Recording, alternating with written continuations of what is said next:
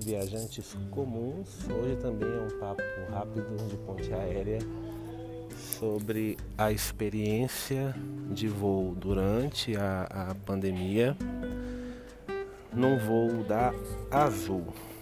Os voos da Azul eles são conhecidos pela excelência no atendimento né, dos passageiros e pelo conforto. Né? A viagem foi de Brasília para Belo Horizonte, ida e volta, e fomos no Embraer, então é um avião pequeno em que a gente senta apenas com uma outra pessoa ao lado, né? São dois é, duas baterias de assento de duas pessoas, não é aquele de três que a gente está mais acostumado. Ah, bom, o embarque foi igual ao embarque feito na Latam, né? Nada mudou demais, apesar das ordens para que as pessoas não fizessem fila, as pessoas fazem fila e não tem como é, o pessoal do voo e do embarque fazer muita coisa. Isso aí eu acho que era um papel de quem administra o aeroporto. No caso de Brasília, é a Inframérica. Nada é feito. Né? A gente tem álcool gel, estou no aeroporto agora, a gente tem álcool em gel em alguns lugares, tem aquela aparente visão de raio-x para ver se você. De raio-x não, né? Aquela visão de calor para ver se você estaria com febre. Mas, por exemplo, no raio-x não vi nenhum tipo de medida contra a Covid, porque as bandejas foram e vieram assim como, como sempre, né? Não teve nenhum tipo de higienização das bandejas, por exemplo, que deve, teoricamente, ser um grande vetor de, de contaminação, já que todo mundo usa.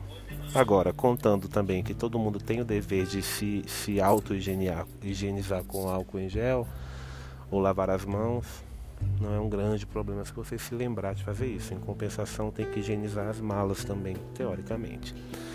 Quanto ao, ao, ao voo da, da Azul, o lanche não teve lanche, né? ele foi servido apenas no final do voo, aquela, aqueles chips que eles costumam servir. Em compensação, os comissários passaram várias vezes entre, entre os passageiros, eu acredito que com o objetivo de ver se as pessoas estavam usando a máscara, a máscara corretamente e servindo água, né, água à vontade. A diferença em relação aos voos da Latam é que durante o voo, antes do voo, né, a, os comissários passaram entregando álcool em gel para quem queria, enquanto no voo da Latam o álcool em gel ficava nas, nas extremidades do avião. Essa foi a diferença verdadeiramente. E o desembarque foi feito da mesma forma que o desembarque da Latam, por fileiras. A diferença também, pelo menos em relação aos voos que eu peguei da Latam, é que o comissário ia acompanhando o desembarque fisicamente. Né? Na Latam, eles deixaram para a, os passageiros se levantarem na hora certa o que gera uma certa confusão, mas muito pequena nas poucas vezes que eu viajei. No caso da Azul, o comissário vai fila por fila, interrompendo a passagem de qualquer pessoa que queira furar a fila. Então, uma experiência tranquila também. Né? Acho que as companhias e os passageiros estão se adaptando muito bem.